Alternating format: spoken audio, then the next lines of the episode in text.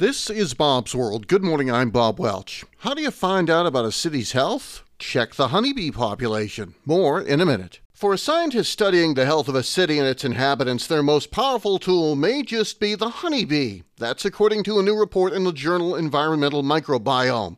That's because when honeybees go foraging, they collect more than just pollen and nectar.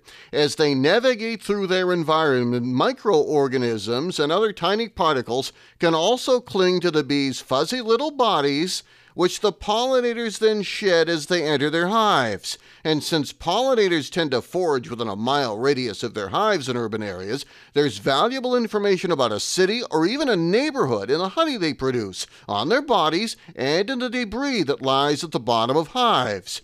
Enter Kevin Slavin. He is a professor at the Massachusetts Institute of Technology in Cambridge, Massachusetts, at the Media Lab. And during a press briefing on the new scientific report, he told Bloomberg honeybees will gather a vast number of microbes day to day, far beyond things they are seeking out. They've been optimized by evolution to do everything that swabs do. You know, the swabs you might have in your bathroom right now.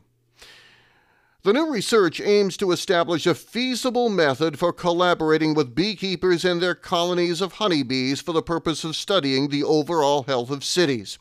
Usually you hear about wastewater being measured for these kinds of things, but that's only testing our human activity, not the entirety of a given area. A microbiome is by definition the unseen communities of microbes, fungi, viruses, and bacteria that live inside and around us.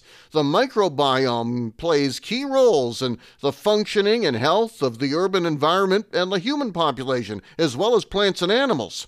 In the near future, understanding microbial environments can become crucial to understanding the many ways in which health and environmental inequities disproportionately affect marginalized communities.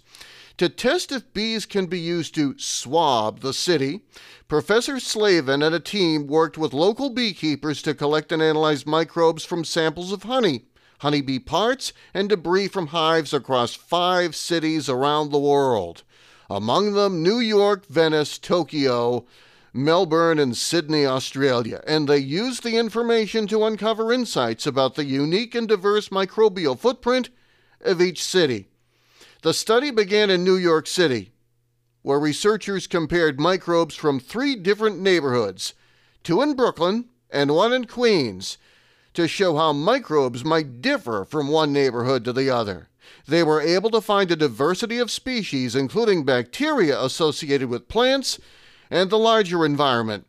They also found human related pathogens. The material gathered from hive debris varied the most among the three locations within New York City. Meanwhile, what did they find in Venice? That's where many buildings sit atop wooden pilings submerged in water, by the way.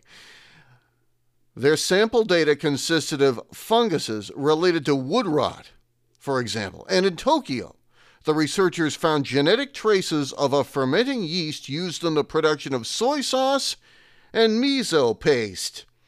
More than that, the study also demonstrated how the materials gathered from beehives could potentially aid health officials in pathogen surveillance. There is more on this story at Bloomberg.com. That's Bob's World for this Thursday, March 30th, 2023. I'm Bob Welch. Make it a great day, and I'll see you on the smartphone.